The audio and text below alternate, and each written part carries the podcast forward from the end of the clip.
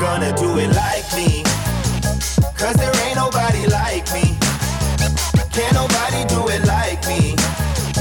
You ain't seen nothing like me. Like me, oh, like me. Cause there ain't nobody like me. What is up, Alex City, and welcome back to Spokecast. I have a very special episode with you today. I have Justin Owens of Owens Farms Piedmontese on the podcast.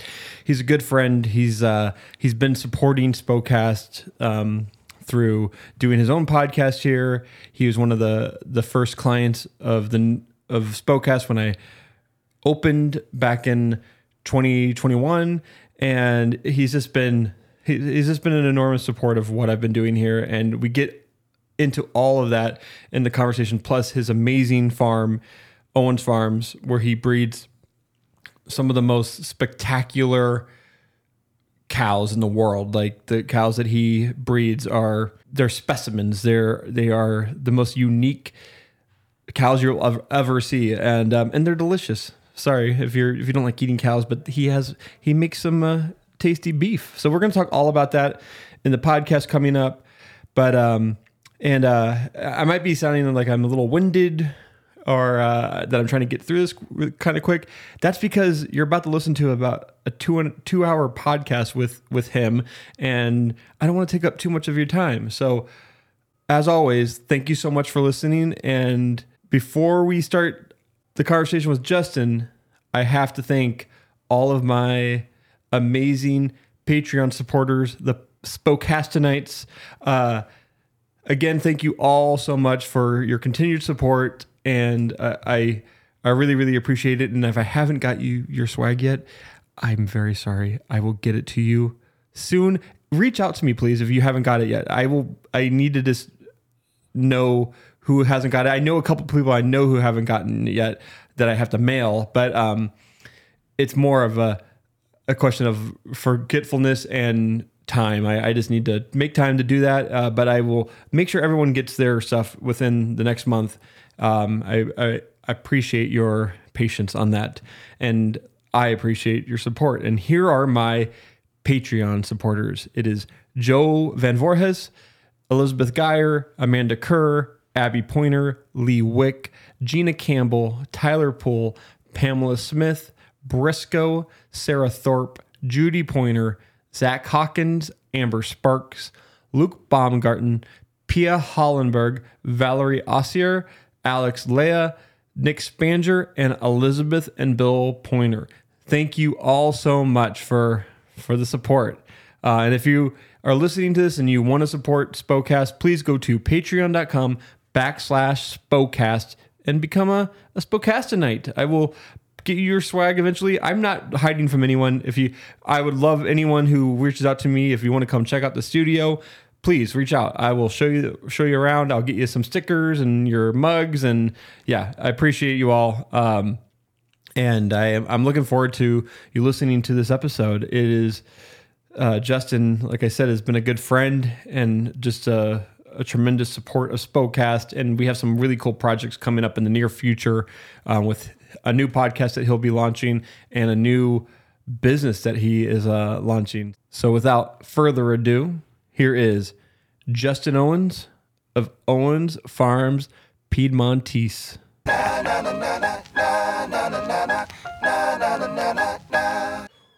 Welcome back, everyone, to another episode of Spokecast. It is 2023. This is going to be the very first official interview of 2023. It's um, I'm here sitting with a very good friend of mine, um, someone I met, uh, and I'm going to say air quotes met podcasting. I've met him before, but I just didn't know. Um, we have a bunch of mutual friends, but uh, Justin, thank you so much for uh, coming on Spokecast. No, thank you for having me. It's I'm excited to chat with you and Yeah, thank I- you. I love the podcast. Thank you. I, I appreciate that. I um so when I when I say I met Justin uh podcasting, we met at the, my old work at the place called Speak. I'll just say it.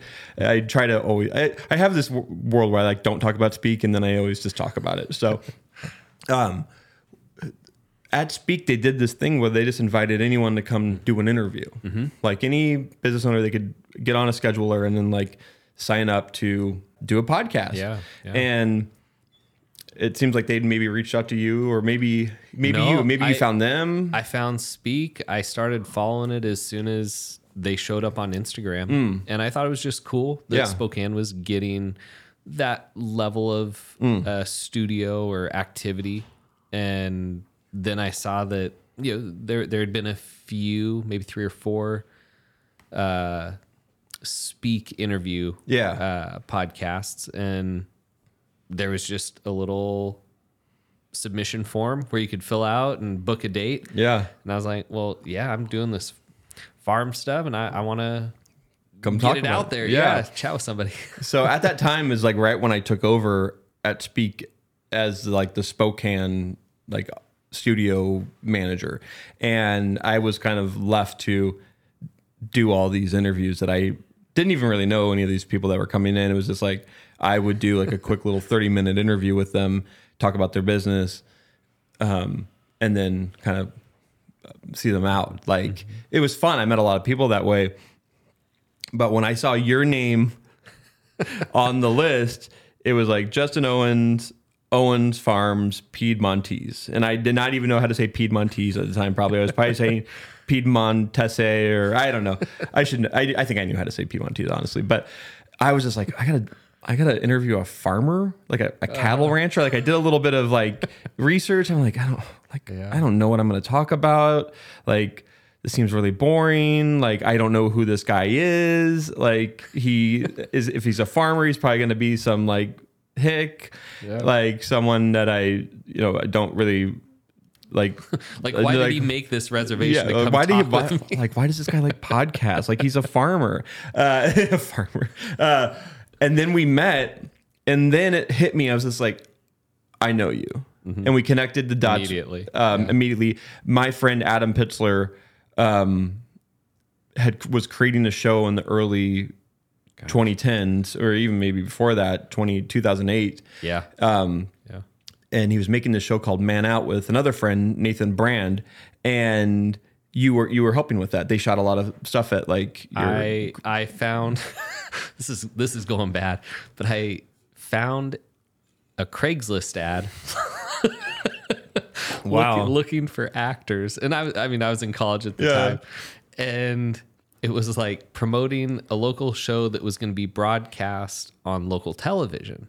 And I was like, "Oh, okay, well, Yeah, that- cool. I'll I'll go audition for it." And so I reached out, and they said, you know, prepare two pieces of dialogue to, uh, you know, perform with or audition with, and then they sent me the address, and I'm like, "Oh, this is this is a residential address on the north side," yeah. And I was like, "All right, well, that's a little different." So I show up, and I'm like, "Yeah, this is this is Adam, A- Adam's, house. yeah and I was like, this this definitely isn't a studio type thing.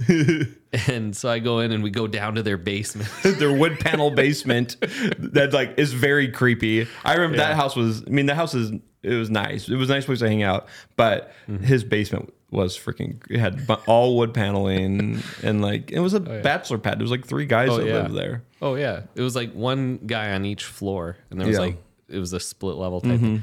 But uh, I had prepared um, Daniel Day Lewis dialogue from There Will Be Blood, and Heath Ledger dialogue from The Dark Knight, and uh, I actually still have that audition. Oh my footage. god, I want to see this now. That's amazing. but they i mean i think i think it went really well because then they they immediately asked me to come on board and then i didn't really I, it's funny i was in every single episode of mm. the show but i only acted in like a couple of them mm. like w- with my main role yeah. um somehow i just ended up in the background or like my leg got caught on a shot or something Yeah. and I think Nate did a behind the scenes like extra bonus video and it was like spot Justin in every episode. That's funny. I wonder if Man Out still exists on the internet. It um, is. It's hard to find. But so you, so we knew each other there. You came, you, were- they filmed a part of that at my house. Um, so I think that's where we might have met. And then maybe some, maybe a Rumble night. Um, Oh, my yeah. Adam, my friend Adam, puts on this amazing event. It's uh, Rumble night, it's Royal Rumble, which is actually going to happen in a couple weeks.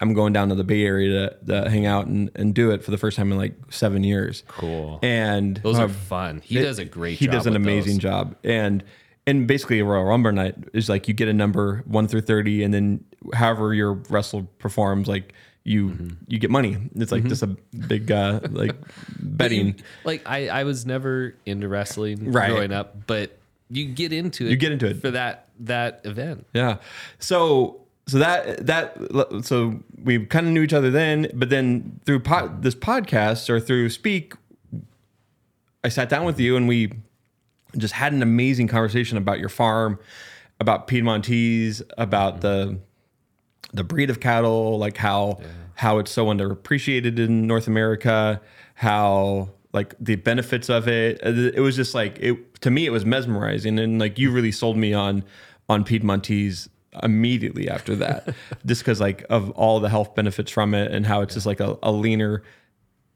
more healthy red meat. And so, and then through that, like we ended up working together more through Speak, doing your podcast with your grandfather in the summer of 2021.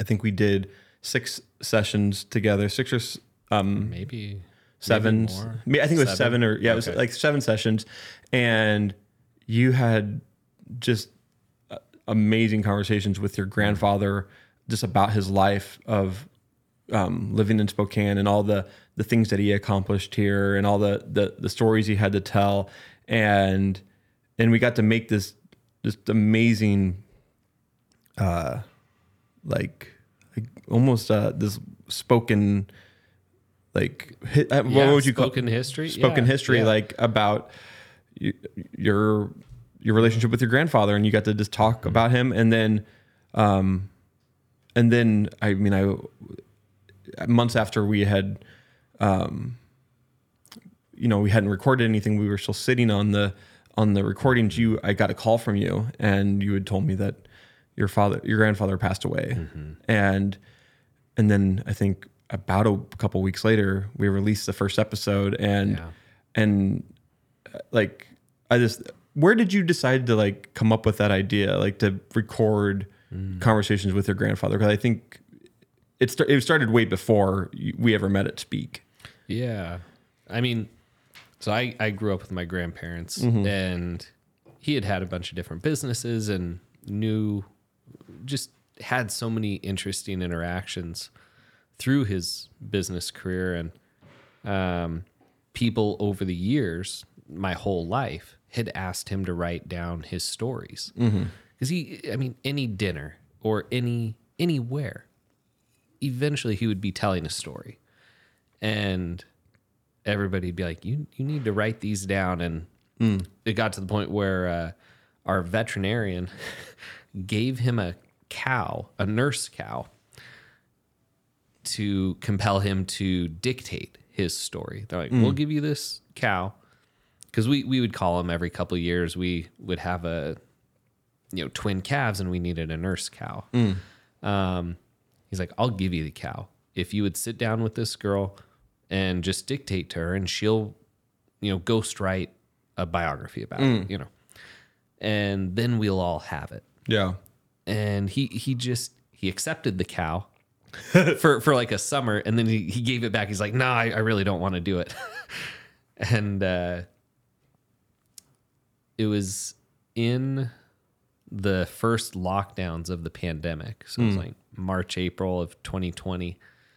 Um, we were waiting for cows to give birth and didn't have anything to do. You know, we're sitting there to be on hand. And he was telling me this story, or, or maybe I had been thinking about how to get him to record his stories. Yeah. I was like, I can set up a microphone and um he had told this story about his grandfather sharing a memory of watching Civil War soldiers walk home through his family's fields after the war was over. And his mom is bandaging them, and she had benches out, and she would feed them soup and, Wow. you know, just help them on their way.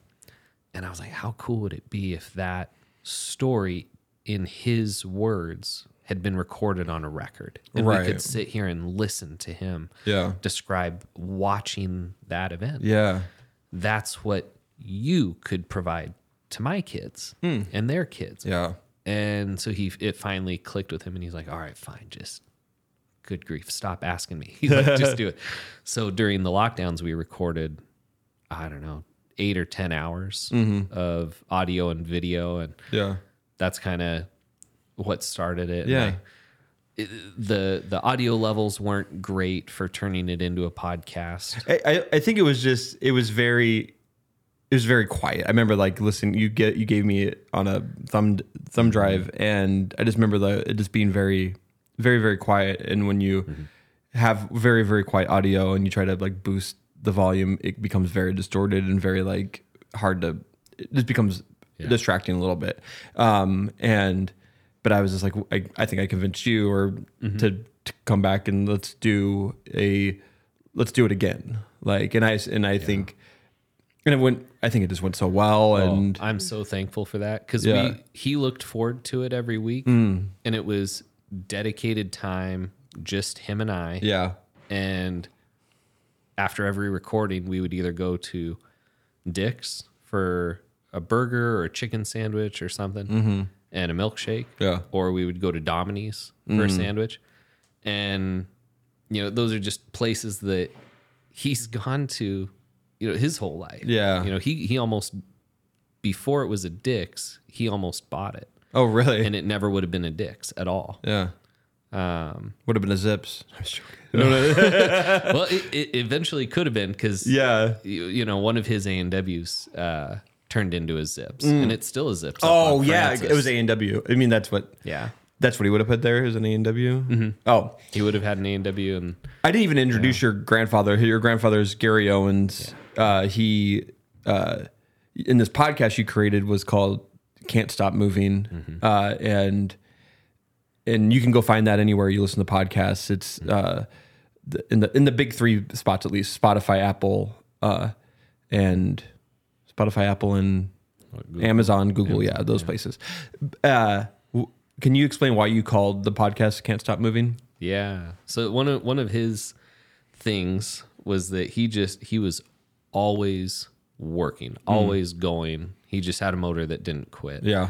and you know the double entendre with the title was he had lived with Parkinson's mm-hmm. for 16 years. Yeah. So and, and he, he he could poke fun at it. You know, we could enjoy it. Yeah. And you know, thankfully he had had surgery where there were probes inserted into his brain and it canceled out. Um, basically, it eliminated his tremor. So he he really only struggled with the tremor for about three years uh, before the surgery, and afterwards there was zero tremor. That I will. I have to say, like, if you told me that your grandfather was 17 years plus with Parkinson when I met him, I would not know. like, when you think of Parkinson's, you think of Michael J. Fox, Yeah, and you think about totally. his tremors and how he is on, presents himself like on stage, like, Yeah. uh, and your grandfather went through this this. I'm, I want to say state of the art, but it's not state of the art. It's like um, it's Kind of, but not really. Yeah. it, but like this that procedure, and it just Mm-hmm. seems like it. Uh, Well, he he was lucky that he had a doctor here in Spokane Hmm. who had been at the forefront of doing these surgeries. Hmm. So by the time he did my grandpa's in 2008, he had done hundreds of these. oh wow! By the time he retired, he, I know for sure he had done well over a thousand Oh wow! just of the deep brain stimulation uh, implant surgeries. Yeah. And my grandpa was also lucky enough to have one of the, if not the most successful surgery Hmm. of that oh, kind. Oh okay. Uh, because Medtronic, the device maker, uh, contacted his doctors and he was actually used in, I mean, he would go to conferences and they would turn his system on and off and they would show him shaking and then turn it back on and he would be totally fine hmm.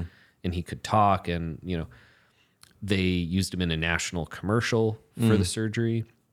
And then just last year, um, I want to say in September of either September or November of 2022, um, footage of him was included in a film that debuted at Toronto International Film Festival. Wow. Yeah. Yeah. That's so cool. I I, I want to talk about the the podcast portion of like your grandfather passed away in October of 2021, correct? And what was like what's it like having the podcast now after death? Like I mean, is it cathartic? Do you go back to it? Like Oh yeah. yeah. Oh, I listen to it multiple times a month. Like Mm. sometimes, it, I mean, sometimes usually once a week. Oh, wow. I'll listen to an episode and I'll, you know, listen to it at night. You know, going Yeah. to sleep or something. But after he, right after he passed, it helped a ton Mm. with me just coming to terms with losing him because he he was the most important person in my Yeah. life. Just he and I were connected on another level since I was born Yeah. and uh, I always knew it would be really, really hard Mm-hmm. losing him. And I, I honestly, before he passed away, I thought I would completely shut down. Mm. Like I, I didn't know if I'd be able to function. Um, like when when I was in high school or college, college or high school, I think high school. Um, he would snowbird down to the desert Mm-hmm. in California, and uh, the longest we had been apart. uh, That trip was going to be the longest we had ever been apart, and it was going to be like five months. Um, and he and I just like you know, tears in our eyes. We're like, "Oh, I'll see you at Christmas or something." You know? And uh, but we were just really close. So having the podcast, like I would. This isn't me like making an advertisement, but I would recommend it for everybody with Yeah. their parents and grandparents to capture those stories in their mm. own words. Yeah. It's so valuable to hear their voice and mm-hmm. hear those stories the way they tell them Yeah. anytime you want. Yeah, Like- it, it is it is so valuable. Like I I tell people, I mean, because of what you did with your grandfather, like how like this is something everyone should do if mm-hmm. if they're able. And but then I also was thinking like even just podcasting in general, like God forbid something happened to me, but like mm-hmm. I have thousands of hours of podcasts that I've been on over the last five years that if my kids wanted to go back and listen to, they could. And and and I will do this for years to come. And I think about how m- much content my children are going to be able to go through to hear me talk to people, talk about them, and how much they're going to be able to discover um, as long as I keep it available on the internet. I mean, I'll always keep it available for them somehow, but like, yeah, it, it is like it's super super super important and i see this advertisement all the time on tiktok it's um Oh, the book. the book Yeah. The people there's a there i don't know what it's called and i'm not i don't want to promote them Yeah. really but like it just seems like so much work. Like you basically Yes. every month you there's this you A prompt a prompt you and you write out a little thing and then like at the end of the year you get this book. They write like a basically Mm-hmm. a novel for you. And but like it's all written you know like w- spoken dialogue is like i'm i do not this is this is this is kind of sad. My grandfather passed away this summer and i have i mean at least i don't know. I don't have any type of recording of him talking like and i will probably forget the sound of my grandfather's voice. Like and that is just like that sense and that the ability to retain those memories like of mm-hmm. someone like is so important. And and I think it is something I should do with my family and it's something I should do for other people like I, I definitely this would be a good this you if you anyone listening to this has any interest like please reach out like it's something I think is very important and I and I hmm. and it's a lot easier than producing like other types of podcasts like like it like it wouldn't Yeah. it wouldn't take much to to do so and it's so rewarding like afterwards to have it. yeah Yeah. I I'm so glad it's and all and, all your family members that can listen to it as well and his friends like he one of the things he did was uh oh, him and a buddy of his started a bank, or they bought a bank and they expanded it.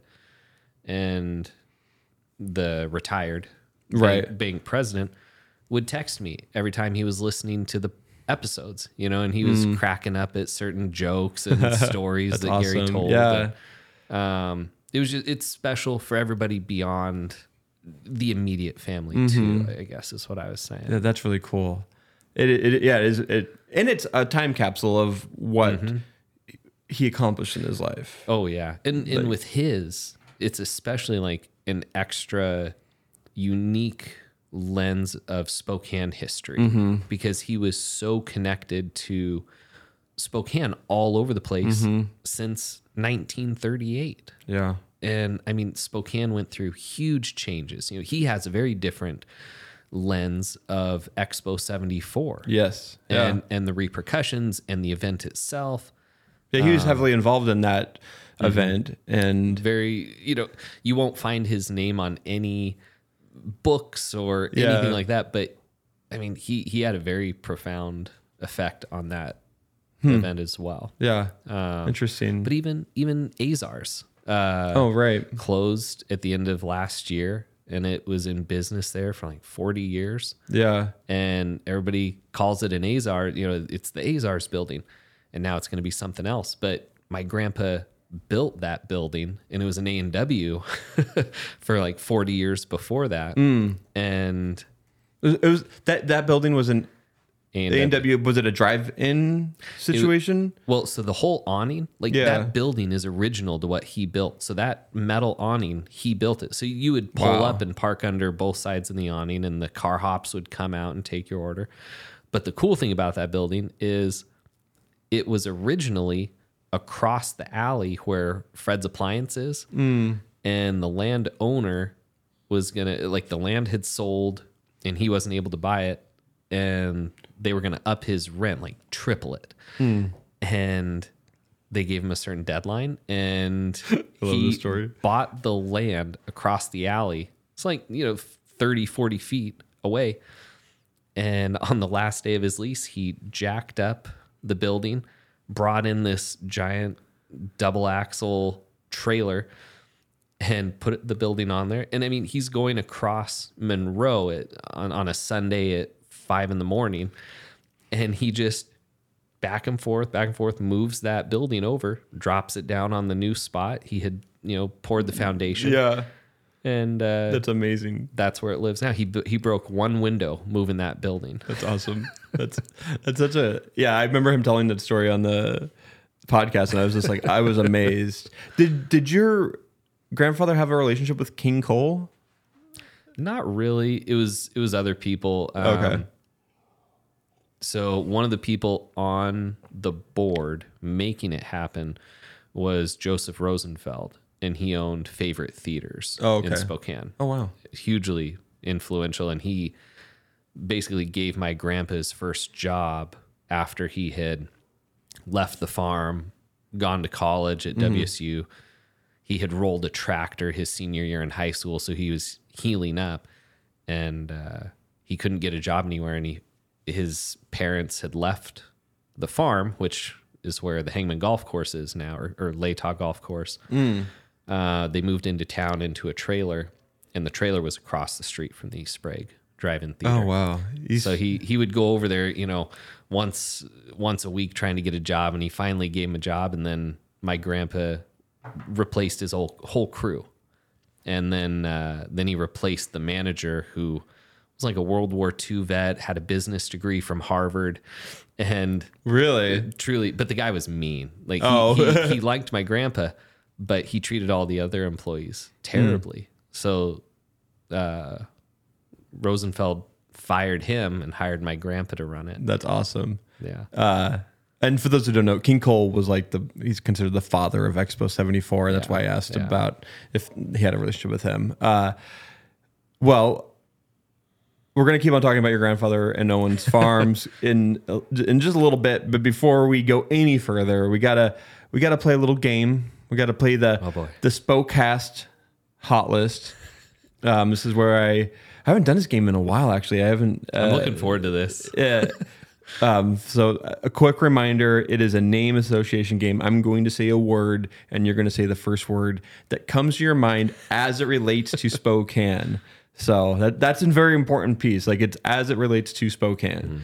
Mm-hmm. Um, and the one I always start with is a very easy one because I'm very close to it. But you can say whatever you want. Hmm. Park. Hmm. Probably Manito Park. Hmm. It's a great one. Probably the best one. I love honestly. within it. I love the Duncan Gardens, but I love the original name, the Sunken Gardens. Is that what it was really called? Originally Yeah. called the Sunken Gardens? Yep. I did not know that. Uh, coffee, coffee. Anvil, Oh, the one in Washington Cracker Building. Perfect. exactly. Music venue. Ooh, you know, gosh, I love the old theaters. You know, I've gone to some great concerts at the Fox and the Bing, which I loved it when it was like called the Met. Oh yeah, the Met. Yeah, Um, was a long time ago. it was It shows I'm how old we myself. are. Yeah, jeez. Uh, no, probably probably those. I went to some really great. I love those. I've seen a lot of good shows at uh, at at the at the Bing. I've seen Macklemore there. Like I saw Macklemore the third time he came through Spokane at uh, at at the Bing. It was a different type of show that he was doing, but it was a really interesting like concept. Uh, I saw uh, Fred Armisen there. Um, I've done I've been to a couple events there. Like it is a it's a really cool venue. Uh, and I don't think people consider it as much as a music venue as like other things, but like they they do do a lot of music there. Oh yeah, Um, and I I actually have done push-ups on the stage at the Bing.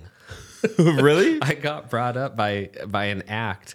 It was so funny. We had seen this group at Walt Disney World in Florida, and they were just like in the park performing, just meandering through.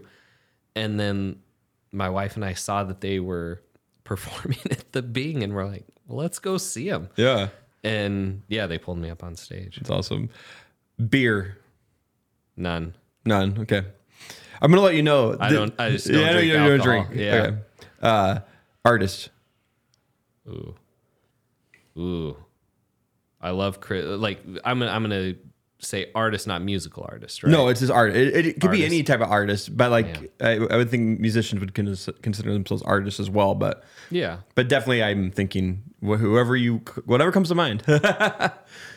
to like Chris Bovey immediately comes to mind. He's so sp- like Spokane, Mm-hmm. Yeah. and and Ben. oh yeah, yeah. Yeah. Ben Joyce, of Yeah. course, uh, some of the best local local artists in Spokane. But like Ben Joyce is, I need to get him on the podcast. I. I That I cool. kick myself every time I talk, bring up his name because when he was kind of getting his start in Spokane, uh, and he probably was been around for a while, but he had done. You can find all his art at Downriver Grill, and and but this is like when he first started the the topographical style uh, like art, and he was selling pieces for like five hundred dollars, a thousand dollars, and these are original pieces. And and I l- fell in love with like just looking at them because they were just like it was a a topographical not a topographical map but like a map of Spokane like the grid Yeah. but it's just so artistic like it's just such an artistic vision of it it's not like just like a cool style. a very cool it. style and never bought one and now they sell for like ten thousand dollars. Oh, tons. more than that. And uh, he does and he does installations all over Spokane. There's an amazing installation in the uh the new convention center like where it just goes over the entire wall. huge. it's and it's just like the entire um So like uh, 50 feet. corridor of from like Airway Heights, maybe even Cheney, Cheney to all the way to Coeur d'Alene, and it's just it's amazing to look at. Um, so yeah, those are two those are two really good ones. Very different artists too. Um, this is going to be controversial. Burger. Ooh. You know, if I have to go get a burger on the spot, I'm gonna go to the Zips on 29th. Okay. Very specific. To Yeah, that, well, yeah. that Zips. As we all know, Zips is different at every location. yeah. Sweet treats. Ooh. Uh, well, it depends on the time of year. but gosh, I, well, okay. I love getting crepes at the Crepe Cafe in Oh. Kendall Yards. Yeah. I know the family. And Yeah. That's a good sweet treat. Like I love, yeah. We're very close to there. I've never done that. I need to go get some crepes now. Uh, and they have great savory crepes, Crepes, like yeah. breakfast. Like, well, I'll take the my daughters there and get ham and cheese. And oh my god, my. I need to go there now. Um, I'm starving. and and they have a secret menu. So Oh, okay. if you if you order the Justin, I'm just putting oh it out wow, the Justin. I'm not man, saying it was the first item on the secret menu, but It might have been. It could have been. That's funny. uh, shopping.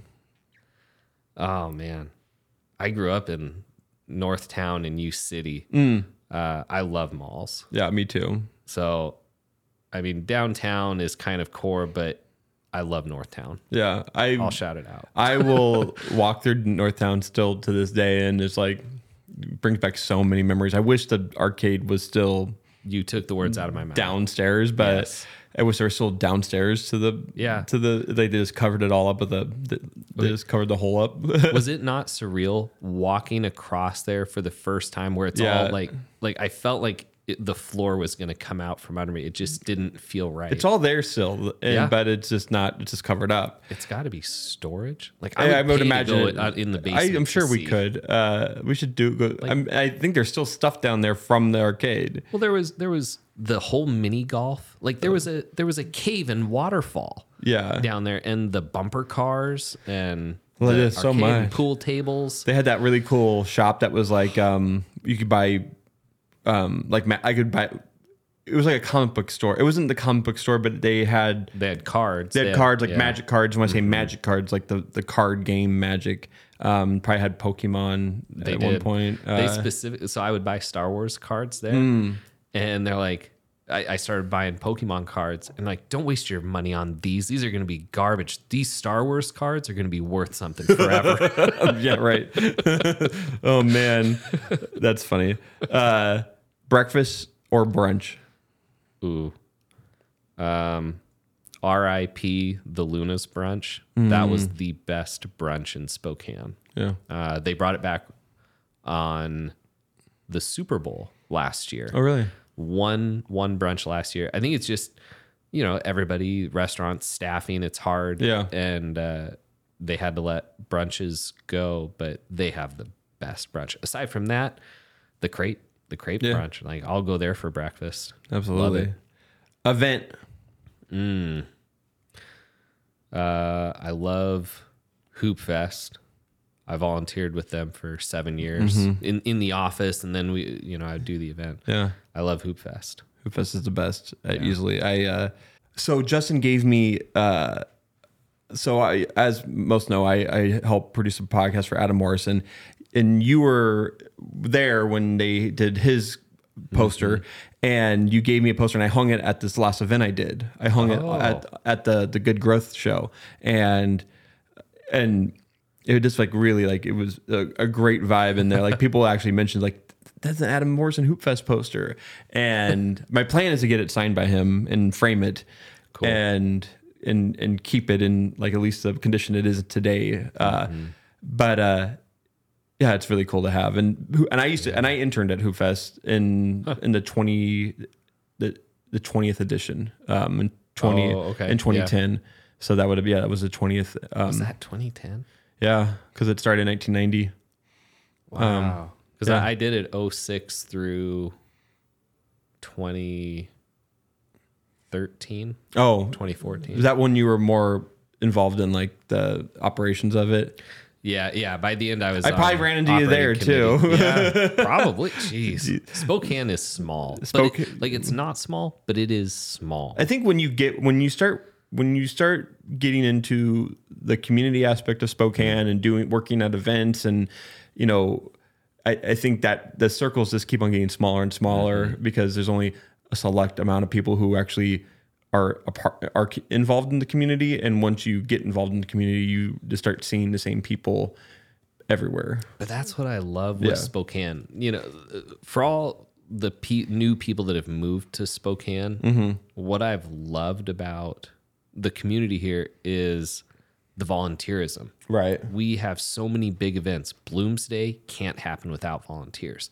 Hoop Fest has like 4,000 volunteers. Mm-hmm. Yeah. Mm-hmm. Would not happen without them. Um, just the list goes on for all, does, all yeah. the different things. Uh, so I love how the community supports local events. Mm-hmm. Yeah. And there there were there were women that would come and just fill packets for teams. And it's like they worked regular jobs. They would volunteer there and then they'd volunteer at like three other places. Like their schedules were just packed. And that was just normal. Tons of people doing that. Wow. It's cool. That is really cool. It is really cool how how the community comes out and supports those events too. It's, it's so it's really amazing to watch. Uh, neighborhood.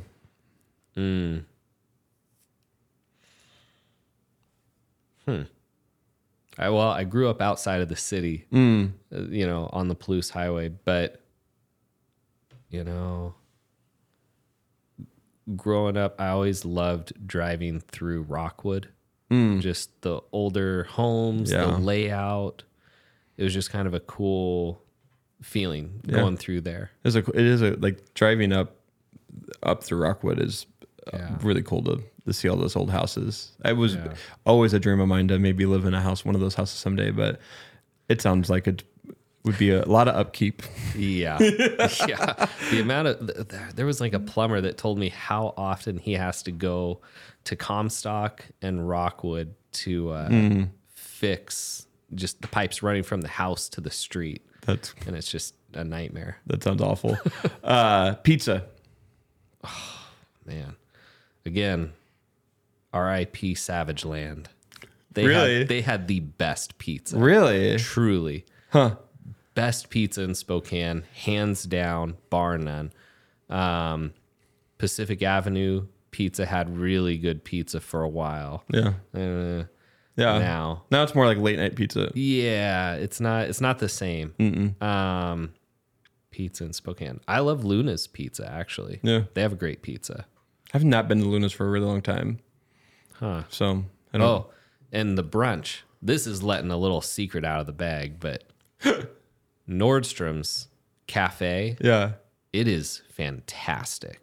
Like it is the place that we'll take our daughters for a meal because it's easy to take little kids in there and it's good food for a good price and Yeah. fast.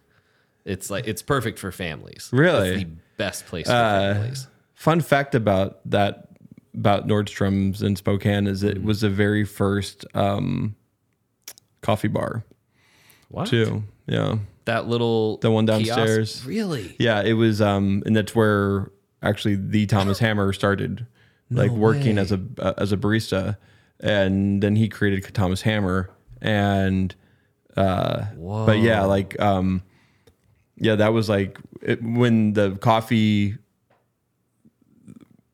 when the coffee thing hit in Spokane, like it was like that was the place to get espressos. Like my parents would go there and we'd get they my mom would get an espresso and then and then slowly the espresso, you know, f- craze started happening like in the mid 90s here and like mm-hmm. there's so much real estate in Spokane where you can put up little little Oh, the little drive-throughs. Yeah. and and then I don't yeah I mean Thomas Hammer doesn't do much of the drive through stuff but but that's when you know coffee just started existing even more so in Spokane and it the was Pacific Northwest great great timing great location because river park square was hot in 99 Mm. Yeah. like when it reopened and it was brand new and you had the movie theater Yeah. down there and you had all the big stores um I do miss I went on a little walk the other day I, I had the it was one of those days in December where it was like negative degrees outside and I uh, had to walk to the Paulsen Center and I could you you can walk all the way from the library to the Paul Center Paulsen Center through the, the skywalk. Yeah. And then I found out that um, Spokane has the third largest skywalk in the Yeah. world, um, which people not many people know about.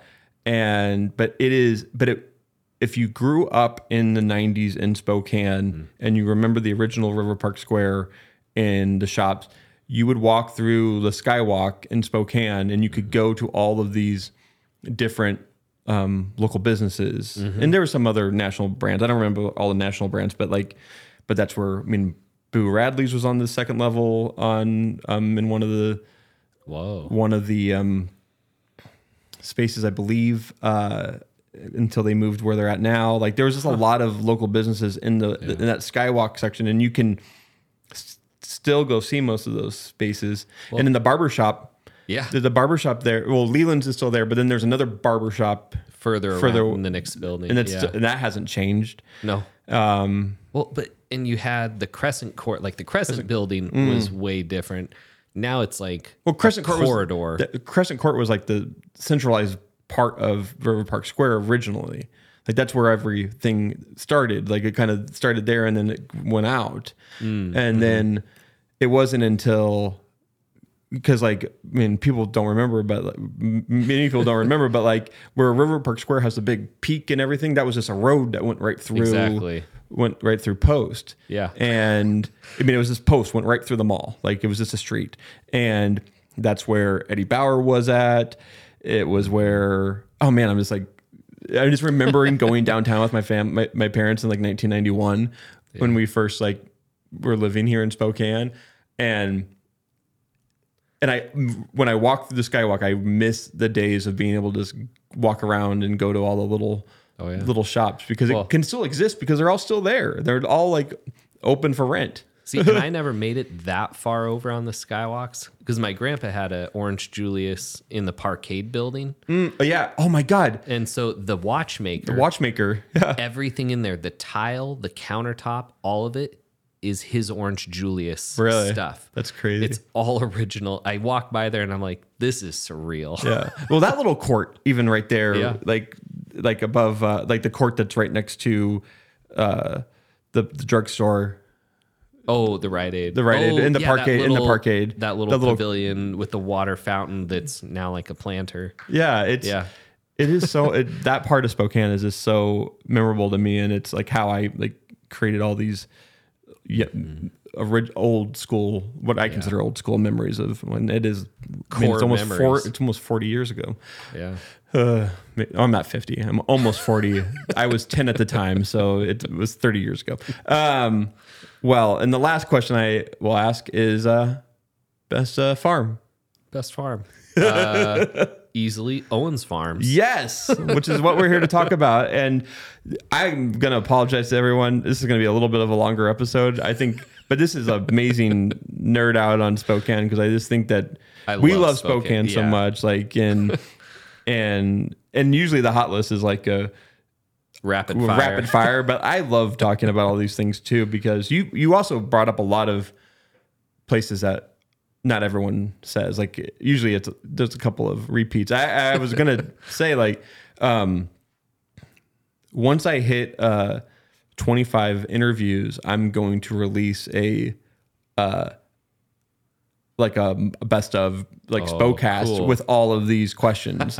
So it all comes from my guests. And then i'm gonna also do like a, a voter thing too where you know i, I mean i'm i'm here to compete with like the inlander and other best of places. Like i this is my my dream is to make this podcast like the what if you want to find out about what's happening in spokane you're gonna listen to this podcast. So I dig it. So I, I want to use this list as a you know a way to for people to find all these cool things and give out awards and stuff like that. yeah. And, uh, but we're here to talk about Owens Farms. Um, You're you're you very unique, um, like modern. You call yourself modern farmer on uh, Or on Modern it- Farmer Modern USA, yeah. on on Instagram. Um, your farm. I've only been out there once for a tour.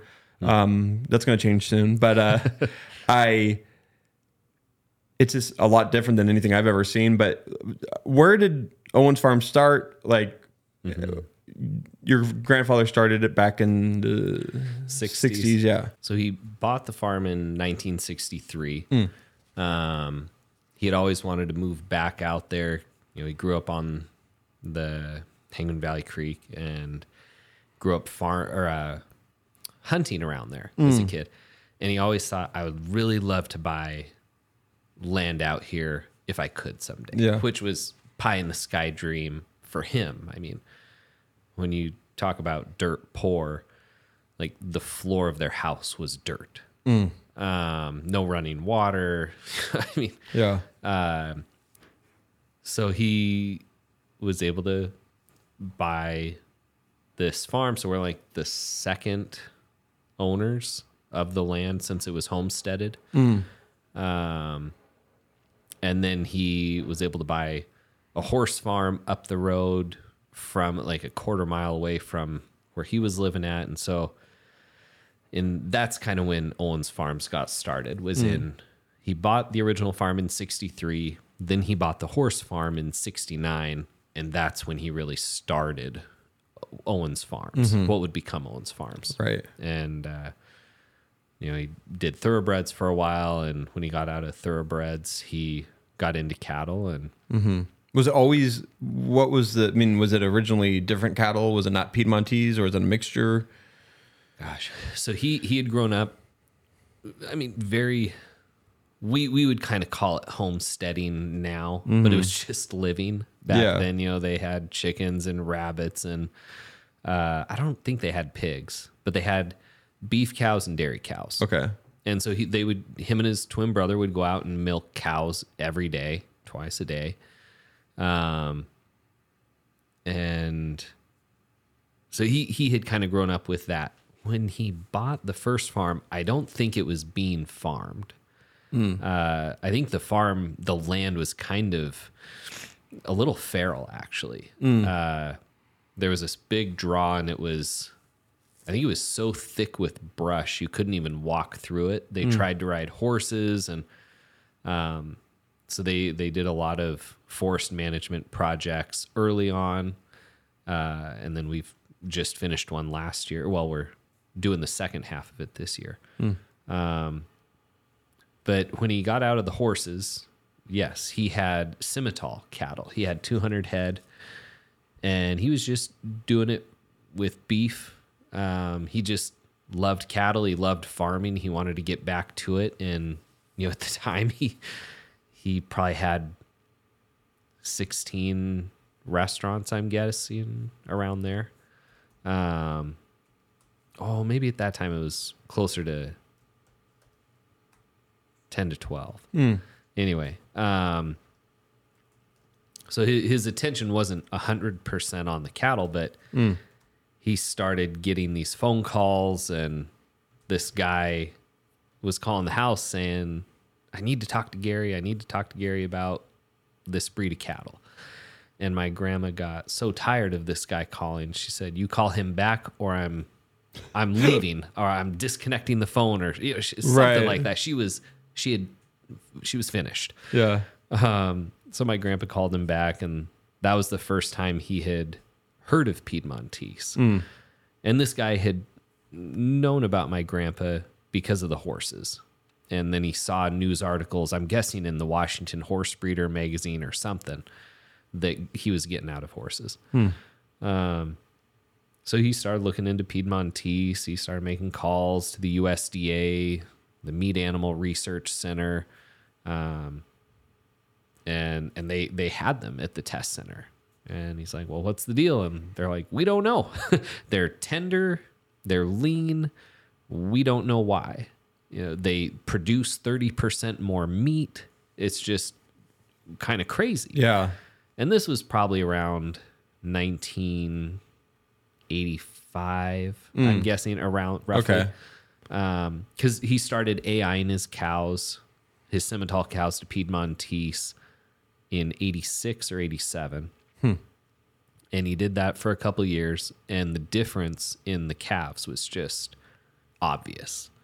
Um, even with just half Pied, half Simmental, the muscle pops, you know, after they're born, uh, after a month, they just start growing and you start to Yeah. see the muscle striations Yeah. in their, their butt and in their shoulders. And uh, even half Piedmontese grow about 15% more muscle mass Wow. It's just phenomenal. So he, he kind of fell in love with it. Then he started going to Canada and buying. Uh, well, he was investigating. You know, which which heifers and cows look the best. which cows produce them. And so he was like, I'm not going to buy those. I'm going to buy the cows that produced all of these Cooperman Yeah. cows.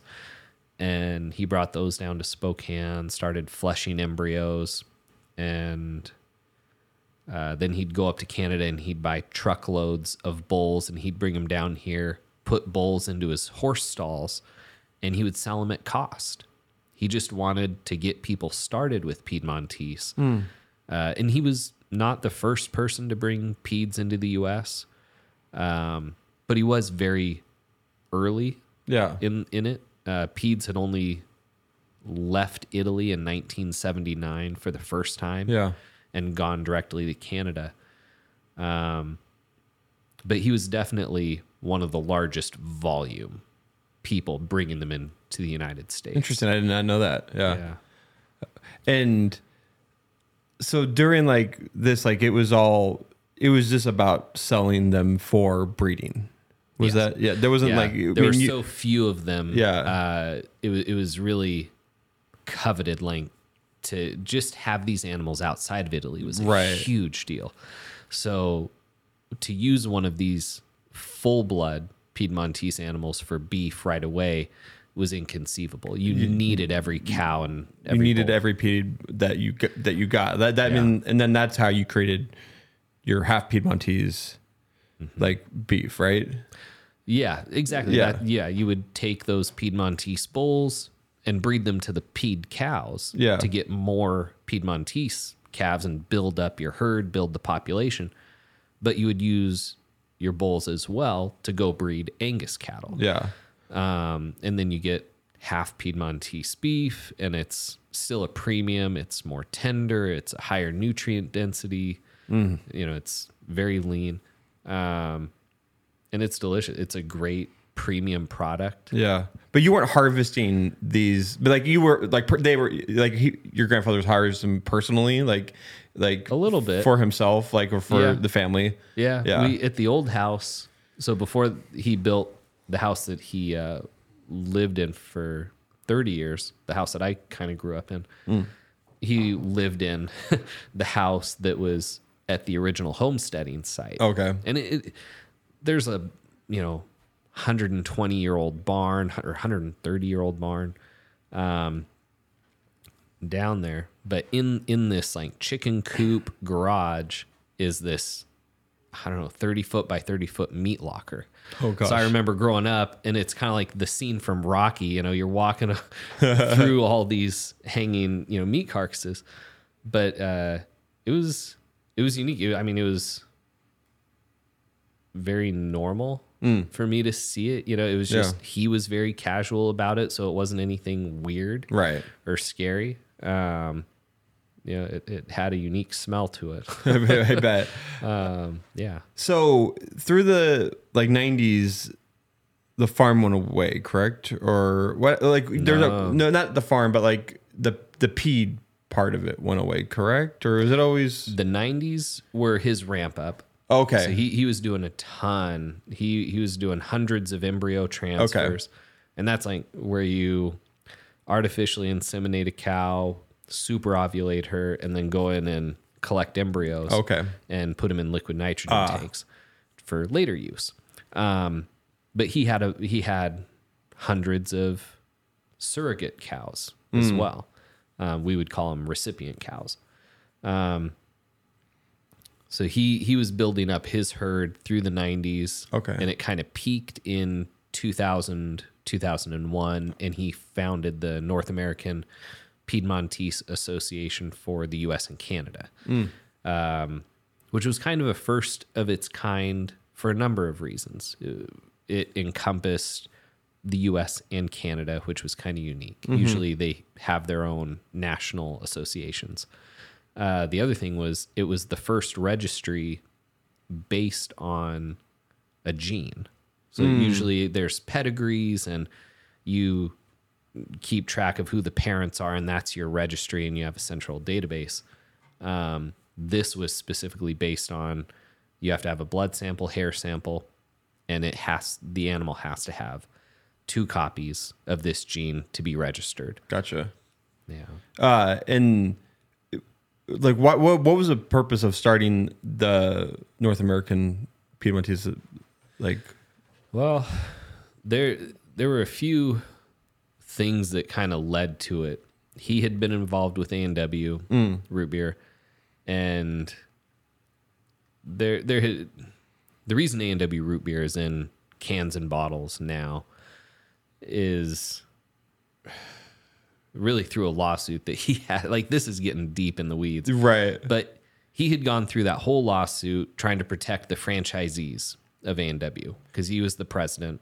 And basically, what happened is that A and W wanted to bottle Yeah, their root beer. root beer. But for those who don't know, A and W would go there and like every A and W made the, Mm-hmm. the root beer from scratch. Yes. and it's a lot different than it is now today. And there's only what there's only two A and Ws in Spokane that you can even get The real fresh. the real mix, fresh. Yeah. yeah. And but then when they started bottling it, he wanted to like that would totally devalue going to A and W. It cannibalized Yeah. the business by like 35% or more. Wow. I mean, it, it was devastating. Wow. And, and, and the root beer, the A&W root beer that's in cans is a synthetic. So it's not actually A&W root beer. It's just branded that way. Right.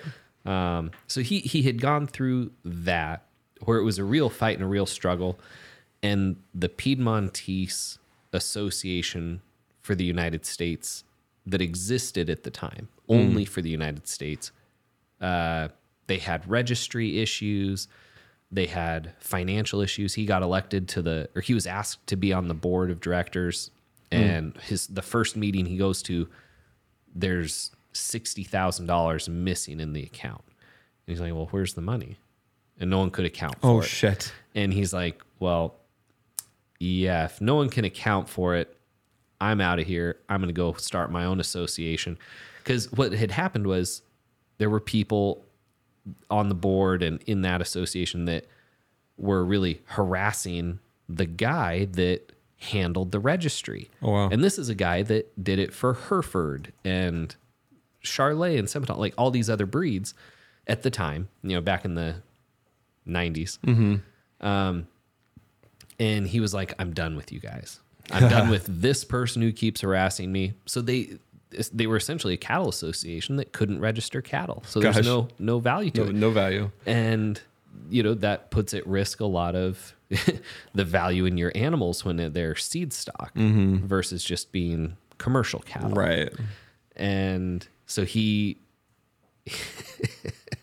he paid the guy under the table for a CD-ROM with the full database of registered animals Oh my god. and he went and started his own association That's awesome. no one no one knew about it except him for probably 20 years and and then you know he he just didn't care didn't anymore care he's anymore. like whatever my Well, association if they're gonna screw me, if they're gonna screw me over, I'm gonna screw them over. Basically, I mean, if, I mean, essentially. Well, and it's Oh. Yeah. and your grandfather's a businessman. Like he's like, well and and the problem was there were people on the association that had voting rights Yeah. if they paid to be a member and if they had a subscription to the association's magazine oh, Well, a lot of them didn't have cattle. So they were making decisions that, you know, swayed the market for people that had a real financial stake. Yeah. So he started his association to have more weight to the vote for people that had uh, animals and how many animals they had. They Yeah. could have a little more say in the vote. And so it was really, he brought in huge names and deep pockets to start that association.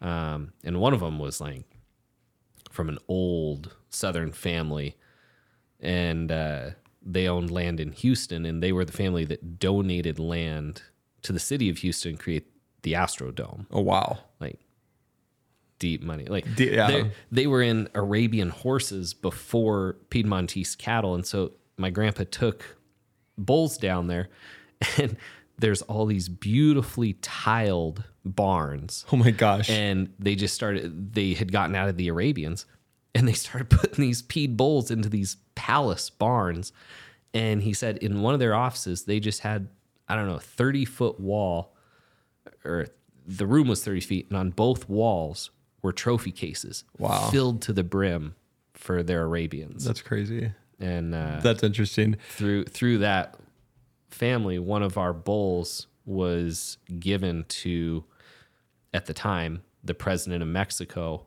and the bowl was in the courtyard of the presidential palace. That's amazing. That's so cool. Uh, so, f- like, fast forward a little bit. Like, Sure. when did you become involved with? I mean, obviously, you were. Mm-hmm. I, I know you tell stories of you spent a lot of time with your grandfather, and like, Yeah. you're a part of a lot of these the meetings that he had, probably. And Mm-hmm. but like, so obviously, you were involved early on. But like, there was a point where you're like, let's. Yeah. Aside from being a kid and Yeah. just, you know, going, tagging along. Yeah, after where- college, you decided to Actually, I was in college. you were in college and you decided Yeah. to like this is the direction you wanted to take it ab- about doing the Piedmontese like breeding again, correct? Yeah. So, some, Mm-hmm. Something like sim- similar to that. what I know it's very very uh, parath- paraphrased. No, I, I mean, I was in college. I was living on the farm, and you know they still snowbirded, so it worked Yeah. to have somebody in the house for six months. Mm. Um, otherwise, they would need somebody to house sit. Yeah. So after his Parkinson's surgery, well, prior to that, he had been leasing out the farm. Mm. He has the surgery, uh, new lease on life. Like Yeah. he he didn't know how the surgery would go. A lot of like they were telling him so there's psychological screenings beforehand because you could if the surgery doesn't go perfect, you can have it, it can amplify uh suicidal thoughts Oh gosh. it can completely wipe out your equilibrium. So his his equilibrium was shot. He if he started tipping backwards, he was gone. Like he didn't have that ability to uh, re- reorient yeah. himself. Wow. So he fell a lot, and uh, he would joke that he he learned how to fall when he was playing football in high school. He's like, I, I learned how to fall the right way. That's funny. but he had a great surgery. He took back the farm and started farming again. He built a big barn in 09 and uh, we had a ranch hand at the time. He had been a house builder. He had worked on the horse farm actually and the cattle farm. And so during the housing downturn, he started working on the farm and we built an apartment into the barn. Uh, and my grandpa got three cows. And he, it was just like an Angus cow and two Herefords, which blew my mind because he does not like Herefords. uh, but these were these were two very good Hereford cows, I must say. Uh, and he would breed them to Piedmontese. He would AI them or turn a bull out with them to get half Piedmontese beef calves. And I somehow, because I was around, got put in charge of taking care of the cows and feeding the cows, which growing up, I had sworn I wasn't going to go into farming. You're allergic to alfalfa, correct? Very, very. so, um, I I I went to school for economics, Okay. and management, and I I honestly thought because I grew up going to the restaurants, I thought I'd go that route. Um, but in college, uh, he had he had already sold all of his restaurants. Uh, By the time I was fifteen, I, he sold the last one, and I thought there went my first job. You know, Being working, be, being a burger flipper. uh, actually, it would have been smoothie maker. Oh, okay. Orange Julius. At Orange yeah. Julius. I, uh, but it he he really had this real uh, awareness of what he how he wanted me to learn about working Hmm. and learn about business, and it, it was a zero nepotism type of approach. Like he wanted you to start at the bottom, Hmm. learn every role before you, you know, have any leadership role Right. you need to know the whole organization. So he wanted me to work for other people and uh, and you know other business partners of his sent kids to him and they would work for the summer for him and man he would put them through hell. He'd have them building fences. They're like, "Oh, you know, John doesn't know what he wants to do in life, and he's like, well, he'll know what he doesn't want to do. right. That's funny. um, so so yeah, I started taking care of those three cows, and I I enjoyed it, and I just you spend enough time with animals, and you just bond with them, and you love them, and yeah. I would like I I love animals, you know, uh, but I do love meat. so I I would make these mental barriers, and I was like, all right, this calf, your name is Chewy Dinner. Your name is corned beef. Your name is roast beef. That's awesome. you know? That's funny. and uh, and one of them I think was ribeye, and you know I get attached. You know I enjoy watching them grow. I like feeding them. I like doing a really good job.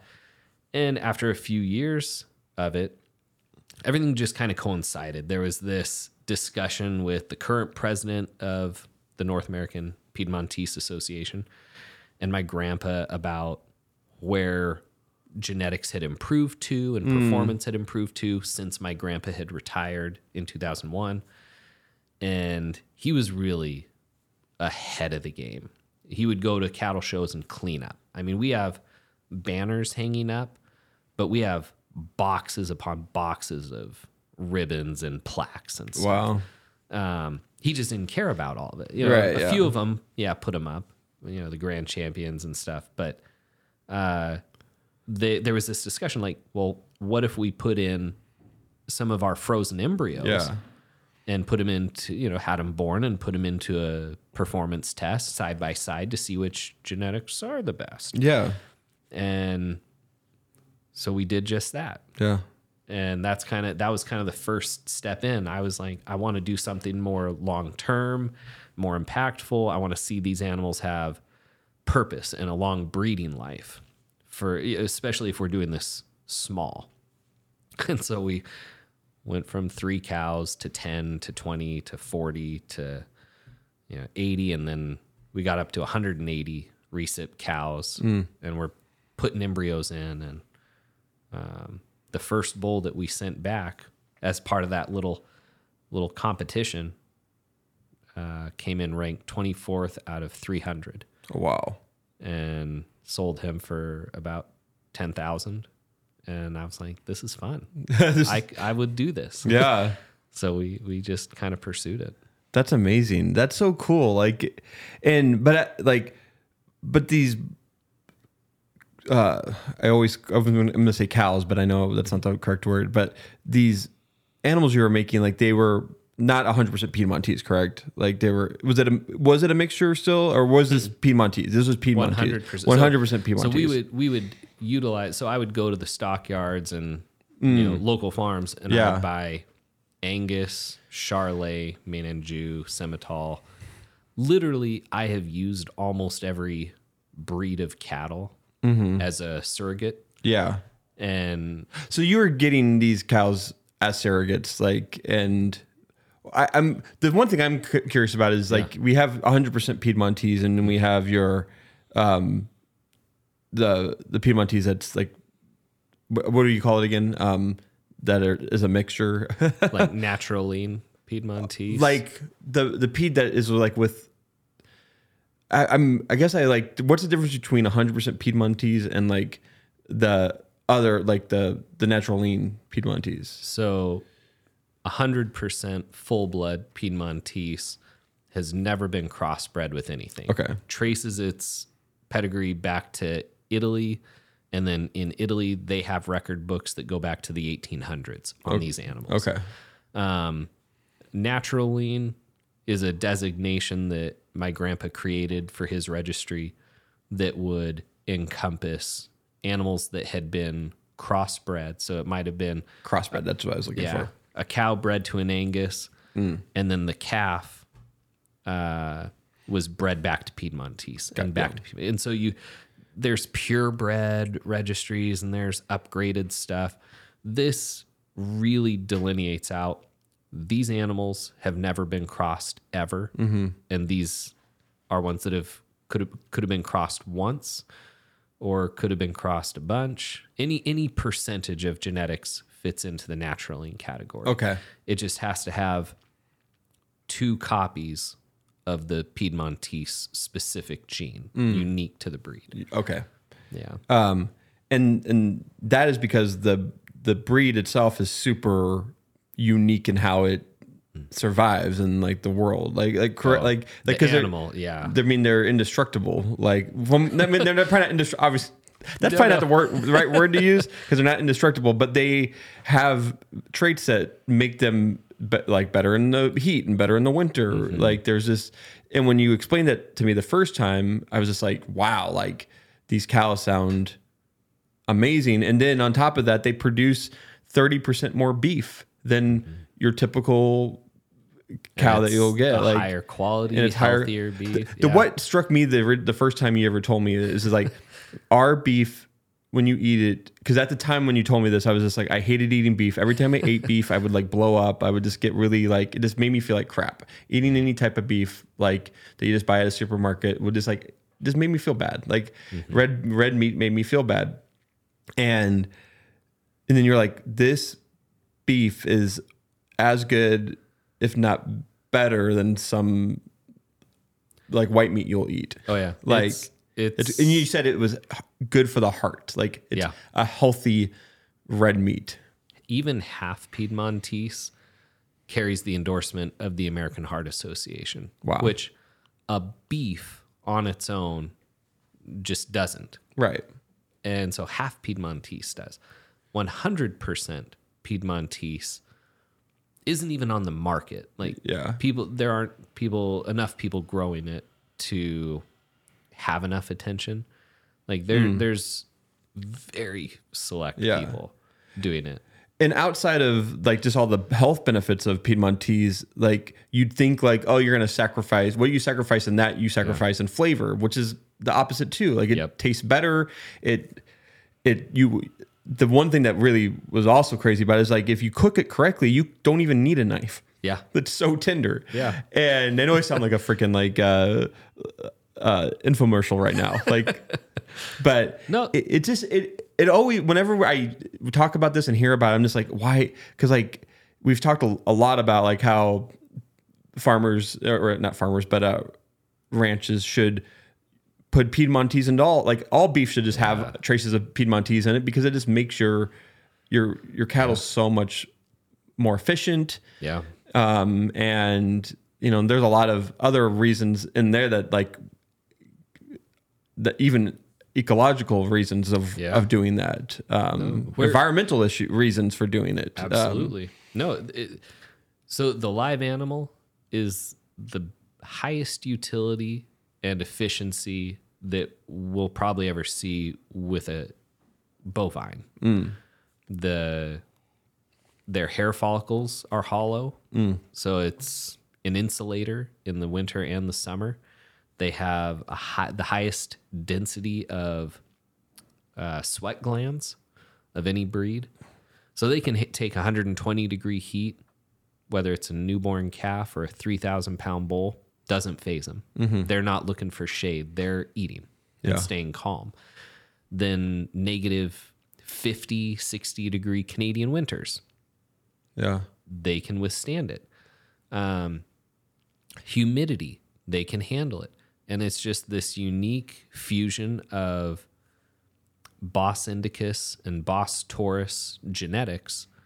And, and it goes back to their origins. Yeah. Of I mean, that was a, and the- Yeah. so these these cattle come from uh, the Piedmontese, the Piedmont region of Italy, um, which is just below the Alps, correct? Yep.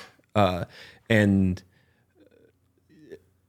and you've said that like that these cows, like even though they like the the current lineage lineage only goes back to 1800s, like these the Mm-hmm. Piedmontese cow are BC, correct? Like go Yeah. back for like go back. Oh, you- yeah. You said like it, there's even like cave drawings of Yes. what people might think are Piedmontese, like in the region. So the yeah, so the origins of Piedmont tree, Piedmontese are traced back to cave drawings in France of aurochs European bison. Okay. So that's one component of the breed is the European bison. The I don't know, catalyst of the breed was this mass migration of zebu cattle. We kind of consider them Brahman modern day. Hmm. But these zebu cattle migrated out of Pakistan west into Europe, and when they hit these marshy grounds below the Alps, they they couldn't go any further. So hmm. they started crossbreeding with those aurochs bison. Well, that was 25,000 years ago. And I mean, there's, uh, I think Julius Caesar has written about the aurochs bison. And, and I mean, this was a known entity back then. Yeah. You think about how long people have been domesticating this breed. Um, the, yeah, the modern breed, I mean, goes way back. It's just the record keeping started in the 1800s. Gotcha.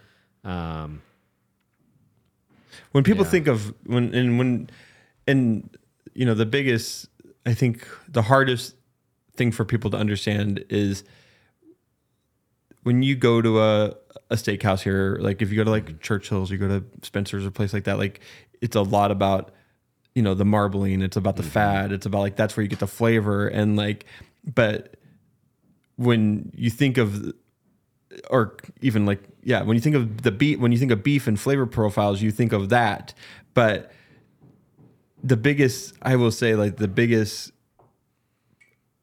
misconception about piedmontese mm-hmm. is, is the flavor like sure. like If the, because there it's 99% lean. yeah They, the, to, to mention the like the the, connect, the connective tissue i think Sure. that helps explain uh, so, well, so all, all of it's connected. I mean, Yeah. one gene really has an effect across many traits. It's not just one aspect. yeah So Piedmontese have a gene that was turned off long ago, and uh, the USDA identified the gene around 2000, and it's not so it's classified as a mutation just because it's turned off. It's inactive. So I mean, blue eyes, brown eyes, green eyes, like mutation Yeah. is the classification for different things. So it's not like we're talking about X Men. I'm just like I we we missed it. We missed an opportunity. We we need to call this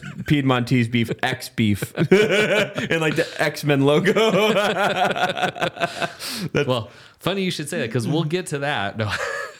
but like um, this is like yeah. thousands and thousands and thousands of years of of evolution, Exactly. Too, and like I mean, like and humans are not even like we don't evolve like these cows have. Well, and the funny thing is, there. So the gene that's affected uh, affects myostatin production or myostatin functionality. Uh, humans have inactive uh, mutations with myostatin. There's documented cases. yeah. Um, and and what myostatin is, it's a pro. It's a chemical that's produced. It's in our bloodstream, ever present. Everybody produces different levels of it, and it's a protein regulator. Hmm. So when you eat a burger, Yeah. um, when the protein from the burger is in your bloodstream and it encounters myostatin, they bond, hmm. and the myostatin will flush it out of your system to regulate how much muscle you produce hmm. by allowing protein to get to the muscles to be used for lean muscle mass.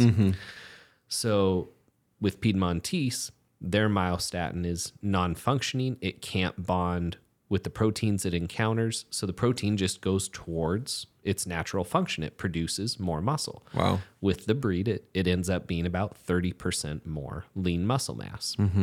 Um, what is also affected is the diameter of the muscle fibers. So a normal muscle fiber on a cow is the thickness of a human hair. Oh wow. So Piedmontese muscle fibers are one sixteenth of that, Wow. tiny. Um, but when you have a tough piece of meat that's real chewy and you gnaw on it, it's not tough muscle. It's the connective tissue that holds muscle fibers together. So with a lot of breeds, you have these large muscle fibers and even larger connective tissue holding it together. With Piedmontese, you have these fine muscle fibers and hair-like connective tissue. Wow. So that's what allows it to be tender. When you when you have marbled beef and you have fattened beef, you have the fat in there to break up the connective tissue. that allows it to be more palatable because it's less chewy because the fat is there. Right. Um, with Piedmontese, you don't need any fat to break up connective tissue. Oh wow. It's Yeah. tender on its own. Um, and and whenever you know you go places and they're like fat is flavor, that is excellent marketing. Um, and that, and that's kind of why Piedmontese isn't bigger. You know, in, when the breed finally came over from Italy because they had an embargo on the breed, um, Italy knew what they had and they protected it. Um, when they came into the U.S. in the early '80s, you had at the same time the USDA changed grading for what you know influenced select, you know, choice prime. Right. And, And- this is all being influenced by money and Well, interest too, right? I mean- like Yes and no, but you had so to their credit, to like the beef industry's credit, in the 70s you had peak beef consumption in the US and it was like 92 pounds per person Wow. annually. Right now we sit at about 50 pounds per yeah, I was person gonna say it has to be at least half. But you had peak consumption. At the same time, you had peak dissatisfaction. Hmm. And it's like, well, is it just because there's more people eating it? There's more people complaining about it? Or is there an actual issue with the beef? So was they- it like overbreeding? Was it just like people? It was just like you know pumping out. It's like chicken. Like you just buy. No one cares about the flavor of their chicken. They go and they buy their fucking. Sorry, excuse my language. no. They buy their Foster Farms chicken I mean, at Costco. at that time, there were even more family farms. Oh, Okay. So I, I would say it wasn't so much production issues. okay. Um, but they did these sensory taste tests. They did, uh, you know, interviews to mm-hmm. figure out with consumers what is the issue. And it wasn't flavor, it wasn't the look, it wasn't the aroma. Uh, it was specifically the chewy toughness. Mm. And they're like, all right, well, how do we address that? Yeah. And it was with marbling, with putting fat in there. And so, Yeah. you know, you breed it in and you get these globs of fat. Mm-hmm. Well, that that kind of takes care of the issue, but it doesn't take care of all the connective Yeah. tissue. So that's where you have the popularity of breeds like Kuroge, Akaushi that are Wagyu Japanese breeds. Yeah. You know, Kobe is a product that's well known, um, but it's heavily marbled. That's more fat than actual meat. Um, P- funny thing is, Piedmontese is more tender than the highest quality of any Japanese beef. And it's pure A5, beef. you know, I mean, olive Kobe, whatever. Yeah, it's pure it- beef, it- and and I mean that's what Americans, you know, ate up until the '70s was very lean meat, Yeah. actually. Um, so it, it- you have the USDA change their standards, and the highest uh, factor in grading at the time was yield grade. How much? So after the animal is um, partially processed and you have a hanging carcass, uh, hot carcass, um, how much of that translates to cut and wrapped meat? And the higher the percentage, the higher the grade. Wow. And they changed it to be how much fat cover is there and how much intramuscular fat is there. Those are the two components for grading. Yeah. There's no tenderness, flavor, healthfulness, nutrient, you know, it's strictly fat. Fat on the outside, fat on the inside. That tells you what the quality is. Yeah. Doesn't matter. N- nothing else else matters. Um, But Yeah, and also yeah, at, so- at the, at the same time too, though, we should say like this is in the seventies. Piedmontese doesn't even exist in, in the United States, Yeah. and but there was a focus on getting more going going from less lean beef to more marbled beef, Yeah. and that I mean, in in that So- that marketing campaign was amazing because it made Yeah. people think that like the the more fat that you more had, flavor. more flavor, Yeah. and and it's and you and you see it at any steakhouse you go to now like it's just you want people want that marbling on Mm. it because they that's how if it's rendered correctly you get a really good tasty bite of beef but Mm. you're just you're sac- what you're sacrificing there is like healthy meat. Well, and, I, and I think you have like a lot of people that it, it's just interesting watching the lexicon of culture kind of shift because even in the 70s, you had a lot of people hunting for their own meat. Yeah. And you had people that were familiar with venison, you know, elk, moose, um, even buffalo. Uh, and even right now, we're having a trend back to buffalo meats, Yeah. beefalo. And there is a distinction in flavor. There's a different flavor. Yeah. Even if you feed buffalo or whatever else out on grains, there's just a different flavor profile. Um, and so, and, and those are very lean meats, Yeah. was my point. Um, I think people can realize just through sensory tasting it that you don't actually have to have fat to have flavor. right. Um, Does it, I, I, Yeah. I, I guess I'm assuming that the flavor of meat and marbling comes from the the beef. Is that correct? Or or is there more flavor from like or does like the marbling and beef like does that have its own flavor? Like when you cook it, like yeah, it, it has its own flavor. It, it can be, it, it's influenced by the feed. okay, Yeah, but and that's that's kind of where I was. Yeah, sorry. Getting in. No, no, no, no. I I fell off the wagon uh, when I was talking about the functionality of the animal and how it can withstand the heat and the cold. Yeah. and there's even disease resistance, fly resistance. All of these environmental factors, their whole lives influence the quality and flavor of the beef Yeah. of the meat. And so when they're less stressed, the meat is a higher quality. Yeah. So when they they just they have extremely high thresholds for what could even start to affect them Yeah. and bother them or irritate them.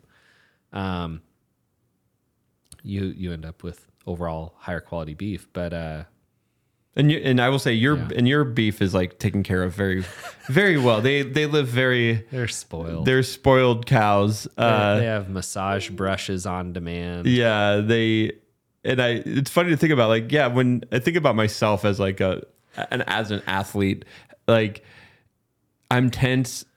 I'm you know, I, I if I get really if I run too much, I like get really really really tight and like and like yeah, as humans we just like we would be really gross food for people because we're just so we're stressed out all the time. And we yeah but like your cows seem to be like the most when you when I the, the one time I've seen them uh, out at the farm has been like they just seem like they're just chilling and they're just having a a blast. And your facilities are state of the art like that's why you you call yourself the modern Yeah. modern farmers because the way you uh, your cattle is very different than a typical ranch. Mm-hmm. And what what makes your ranch different? I mean, I I- and you call it a farm, so I I, No. I always forget that. I, it, it's one of those little funny distinctions that when you have it, you make the distinction, you know, and so ranches are typically at least a section. And so it's like at Mm. Yeah, least 640 acres. Um, and, and we call it Owens Farms because there used to be three farms. We had training tracks and all Mm. Oh, these different things gotcha. with the horses. So he, he that's why he called it Owens Farms. Um, I'm sorry, what was the question? what what uh, what makes your facilities Oh. um you know, di- uh, like stand out from other places? Like it, it started with I really viewed Piedmontese as the breed for the 21st century. You know, back in the early days, we had longhorn cattle, then Herefords were very popular, then Angus. And to me, I look at the next hundred years as the renaissance for Piedmontese. Um, in, in the way that Kobe beef has had its moment. Um, I don't think uh, it, it would take a minor miracle for Piedmontese to surpass Angus Right. in volume.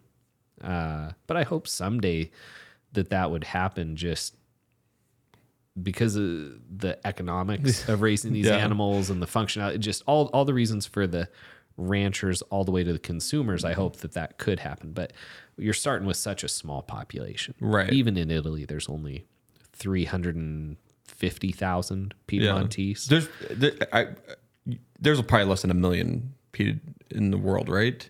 Oh, definitely. Yeah. There, there's probably less than What's half in- a million. What's the North American herd? like maybe seven or 8,000. Oh wow. Okay. In- in the I- US and I was confusing Italy's.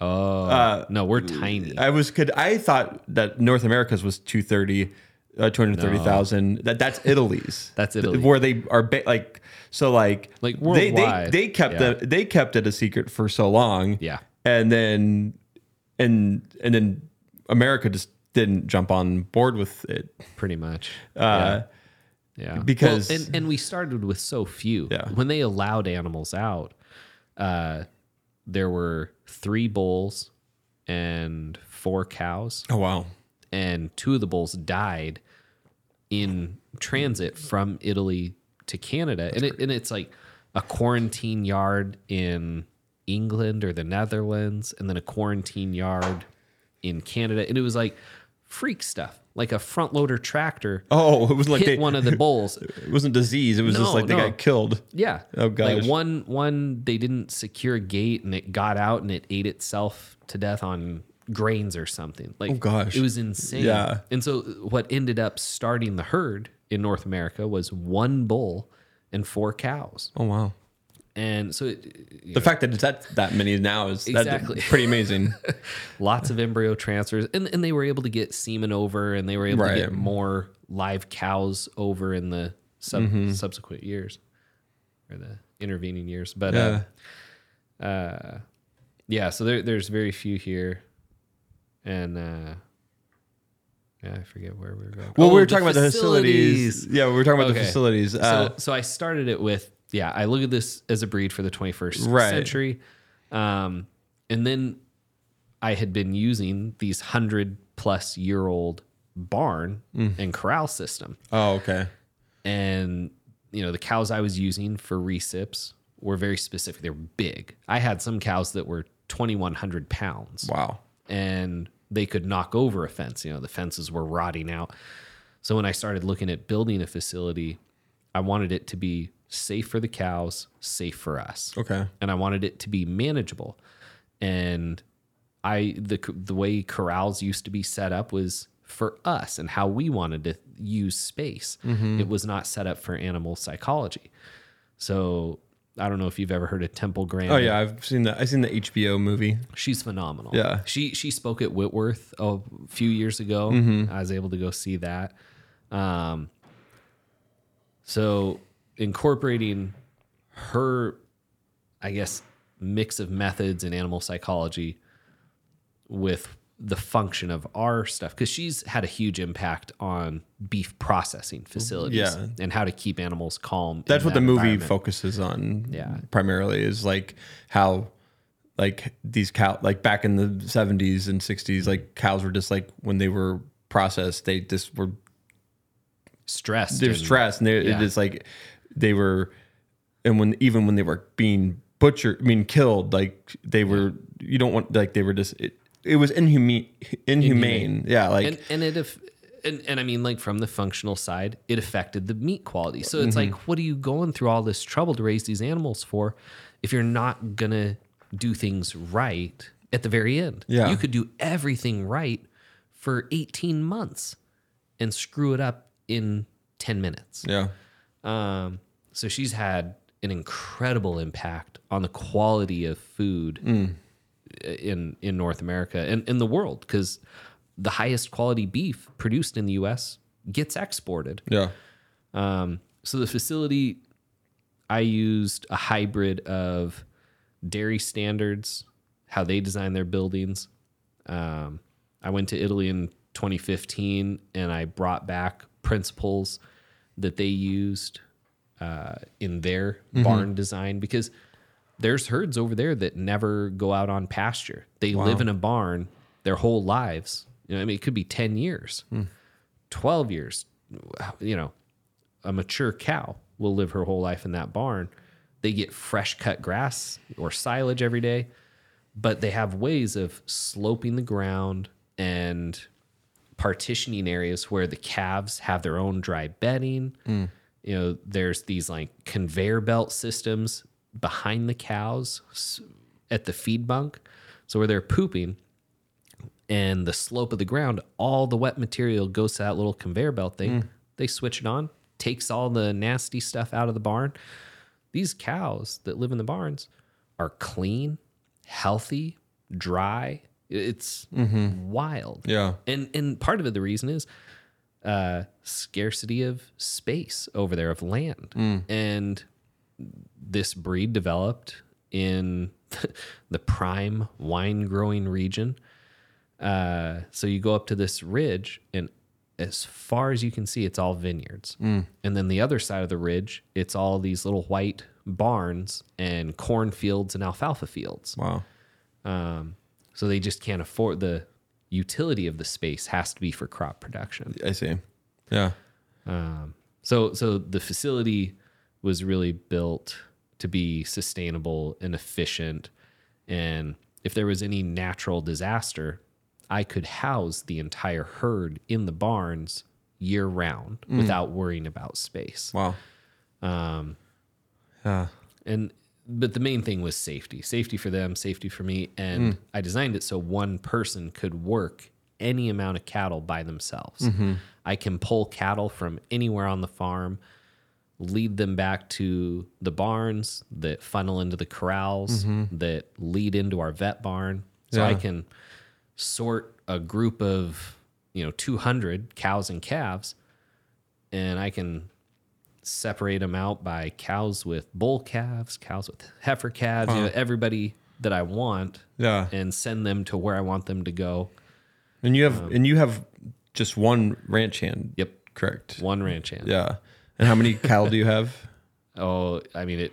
It fluctuates. So mm-hmm. we've stopped doing embryo transfers. Right. We're just hundred percent Piedmontese cows Going forward. Going forward. Yeah. And uh, so I've stopped building our herd, and I think we're around eighty cows Oh, wow. right now.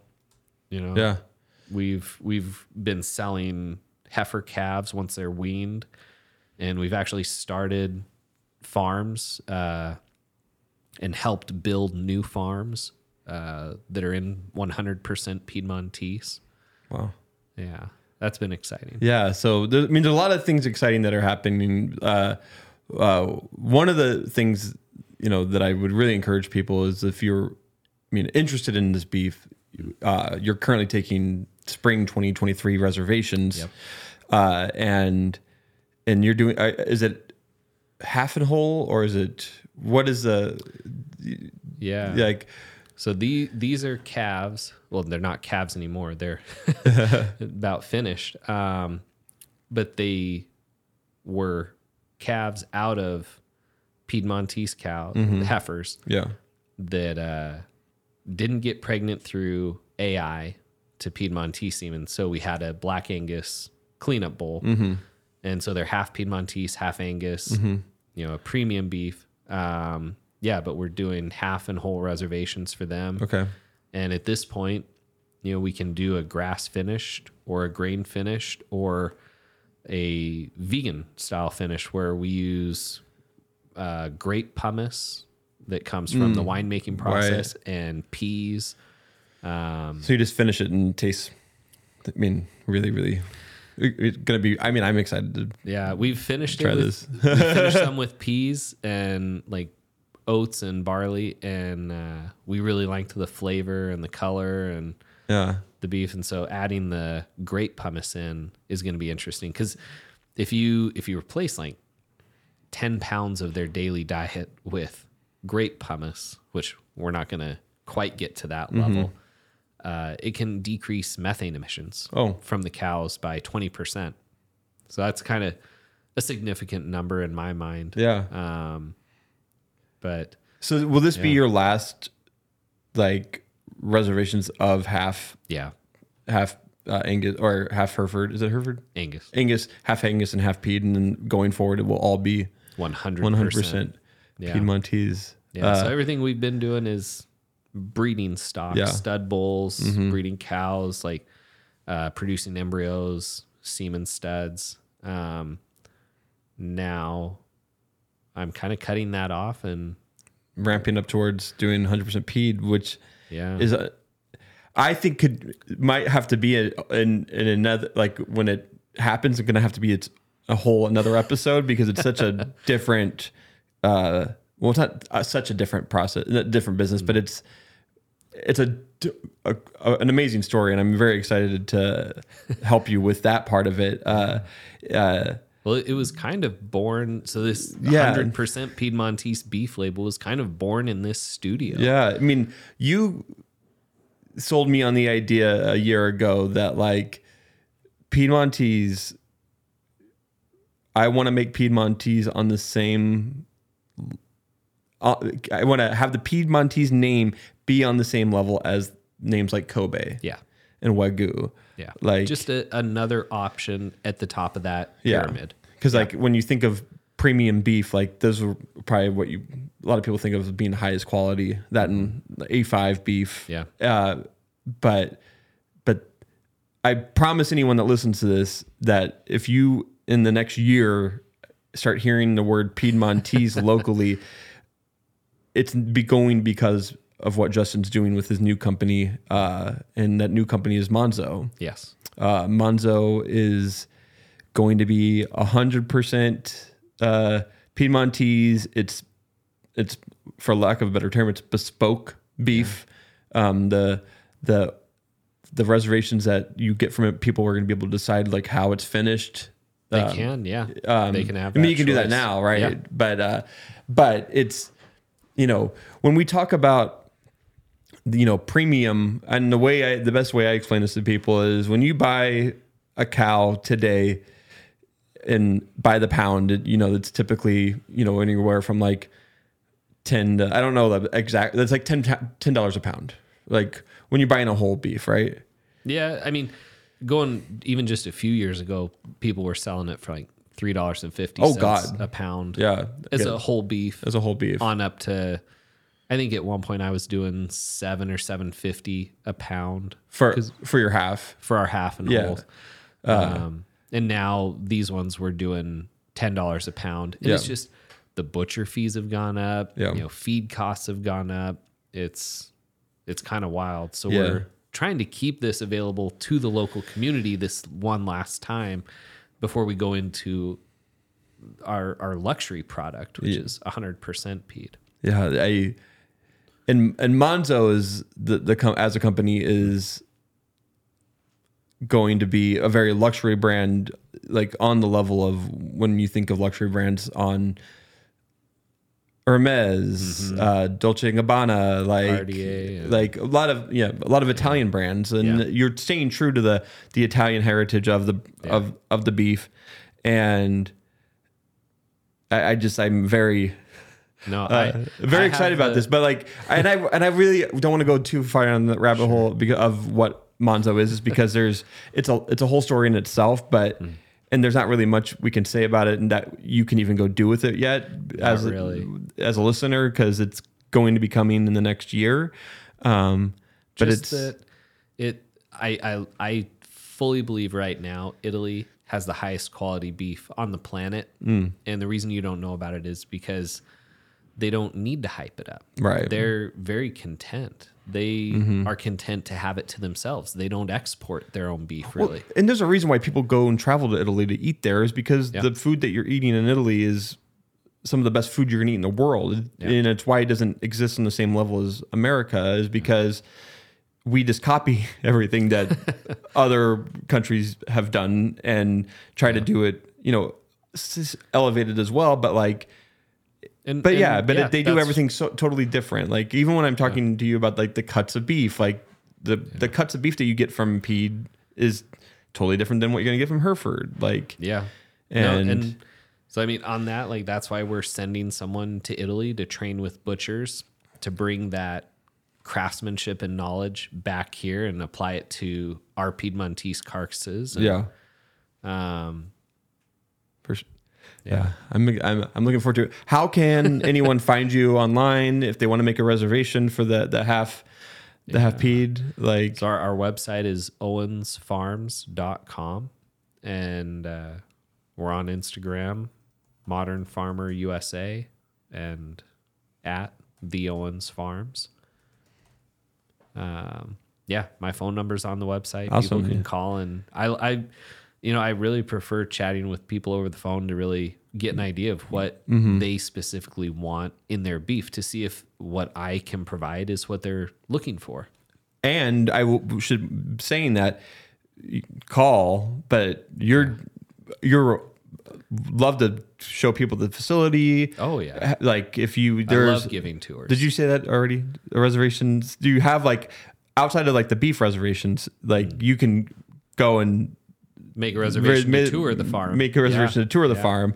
Um, and I mean, and I'll just tell everyone a little secret. Sometimes when that happens, you might get a little peed Oh, man. back, a little peed back. I mean, a little, a little sample. A like little sample you're not like you're not like you're you're not gonna get like like he's not gonna be cooking it for you. He might send you with something. I'm not, and But maybe true. I like I like people being able to taste it after they've seen Yeah. And learned about the farm and toured the facility and seen the cattle. I think it's good when people can use the beef in their own recipes. Mm-hmm. The the hardest thing though is that the beef cooks 50% faster. Yeah. And even the half Piedmontese cooks 30% faster.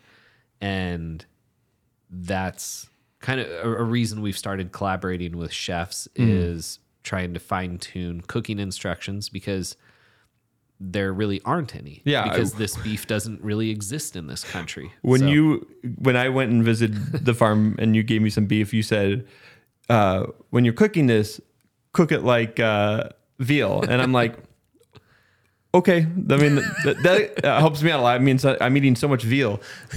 which, which in my mind, I was like, go online and look for veal no, recipes. I know, but I know, yeah, I, I, I know. But it's just that, but it is true. Like I, it's it's such a high quality uh, beef that like you're going to, you know, I've ruined a couple of things I've cooked with it, like making little burgers or making like beef for tacos or um, making a a roast. Like I've I've messed it up, and it's because I I always kill my beef when I cook it because I want to make sure it's like not too rare. Yeah. Um, but this is a type of it's literally a type of beef that you can if you have a hot like if you have a cast iron skillet, like you can cook one side one minute, the other side one minute, and it's going to be cooked through. cooked through. Yeah. So um, It's just extremely heat conductive because the connective tissue is like an insulator Mm-hmm. and prevents the heat from penetrating through. And so all those muscle fibers bound up, you know, so Yeah. close to each other, it just sucks the heat right through the whole cut of meat. Yeah, I'm. I'm. Well, I'm looking. I'm looking forward to the future of Owens Farms, of Monzo, of everything. Thank you so much for being on this podcast. We did like a a Joe Rogan esque uh, style of episode, two hours long, which is Wow. impressive. Uh, and the whole time I'm thinking about this is like, a for. I mean, I like. I mean, Joe Rogan's like a on the the Mount Rushmore of podcasts, like like of where what he's done to the podcast world like is a, directly related to what he has done. Like when people listen to his podcast, they're like, "I want to do a podcast like Joe Rogan." I've heard that multiple times. Like, I want to be, I want to have a podcast like Joe Rogan, and that's what I that what I'm trying to do here. But I'm sitting here the whole time and thinking, we got to find a way to get you on Joe Rogan because if you can explain this to Joe Rogan, I mean, game over. no, that's true. like, it I, I actually sent him a magazine. Oh really? Yeah. I, I had created a magazine for the breed and We went so long that the main camera went out. Um, well, thank you, dude, for coming on the podcast. Uh, this won't be the last time we're on a podcast together. Obviously, we have, we have another sure. podcast in the works that um, will kind of go over the origins of starting Monzo, and you you'll all be able to follow along on that journey once we you know have that out, and you'll hear it all about on Spokecast, obviously. But uh, And shout out to Lucas Parker for Yeah. you know co-hosting that Yep. with me and chron- having the idea for it and chronicling the Yeah. creation of this new brand. Yeah, and equally, thank you uh, for uh, Justin and Owens Farms is the the presenting sponsor of Adam Morrison's podcast, and we would not be doing that podcast without your support. Um, and it, it's a and it that also goes to help supporting Spokecast. So thank you for that as well. Um, it's just been an incredible journey, and it's amazing that it has it started at freaking me meeting you because I had to like do a podcast at five o'clock on a like Wednesday night that I was like I don't want to do, but I got to do it anyways. You might need to bring back that for that that little submission form where people can just randomly Yeah, sign I, up. I, I've thought about that, like where I, I should just open up, like have anyone come in and do a podcast and Yeah. to be on Spokecast. Um, it's something I'm thinking about. Obviously, if anyone's listening and you want to be on the show, like reach out and I, I can try to make it happen. I just don't have nearly as much time as I used to have. So, um, Yeah. but and, and just shout out to the Spokane community Yeah. for having so many awesome and unique businesses that even in the last five to ten years have come out of nowhere and just blown up. Mm. It's awesome to see. Yeah. Um, well, thank you again. I say, say thank you way too much, but thank you, thank you, thank you, Thank Justin. you. And uh, I'm looking forward to everything. So, to everyone else, thank you for listening to the show. Uh, thank you to all my Patreon supporters. Thank you, thank you, thank you. Peace. Gonna do it like me.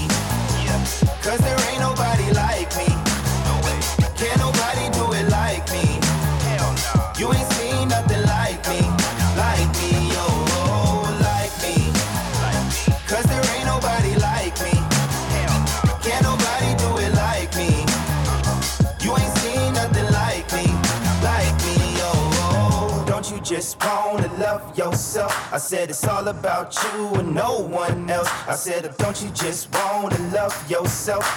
Let me hear you sing it louder. Don't you just wanna love yourself? I said it's all about you and no one else. I said, don't you just wanna love yourself? Let me hear you sing it louder. Gonna do it like